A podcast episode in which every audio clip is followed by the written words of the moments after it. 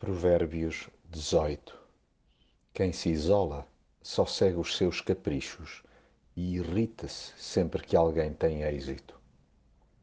Mal de nós se teimamos em caminhar sozinhos. Isolando-nos, acabamos invariavelmente por seguir os nossos caprichos e viver segundo a lei do umbigo. É terrível quando nos fechamos a relacionamentos saudáveis que nos podem ajudar a crescer enquanto não aprendermos a festejar os êxitos de outros, jamais daremos o salto para a maturidade.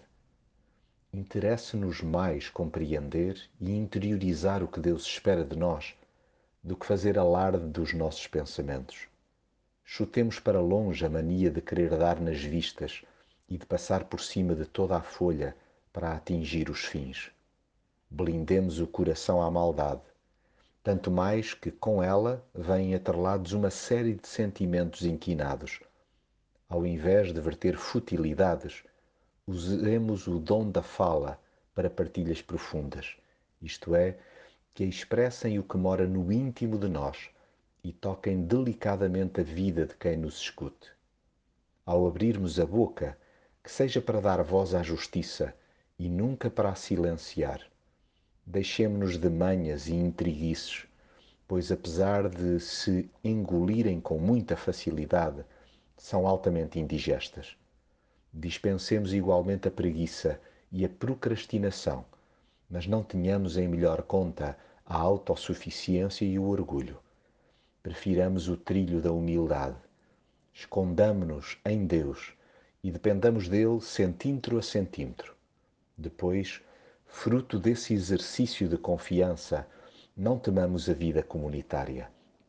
O caminho da vulnerabilidade só nos faz bem, já que na nossa miséria passamos a olhar com misericórdia para os erros do outro. Repentinamente, passamos a escutar a história de pessoas com quem dividimos a cidade antes de tecer comentários. Enfiemos, pois, a viola no saco e paremos de fazer figuras ridículas não nos precipitemos a fazer juízos de valor sem antes ouvirmos as diferentes versões de uma novela.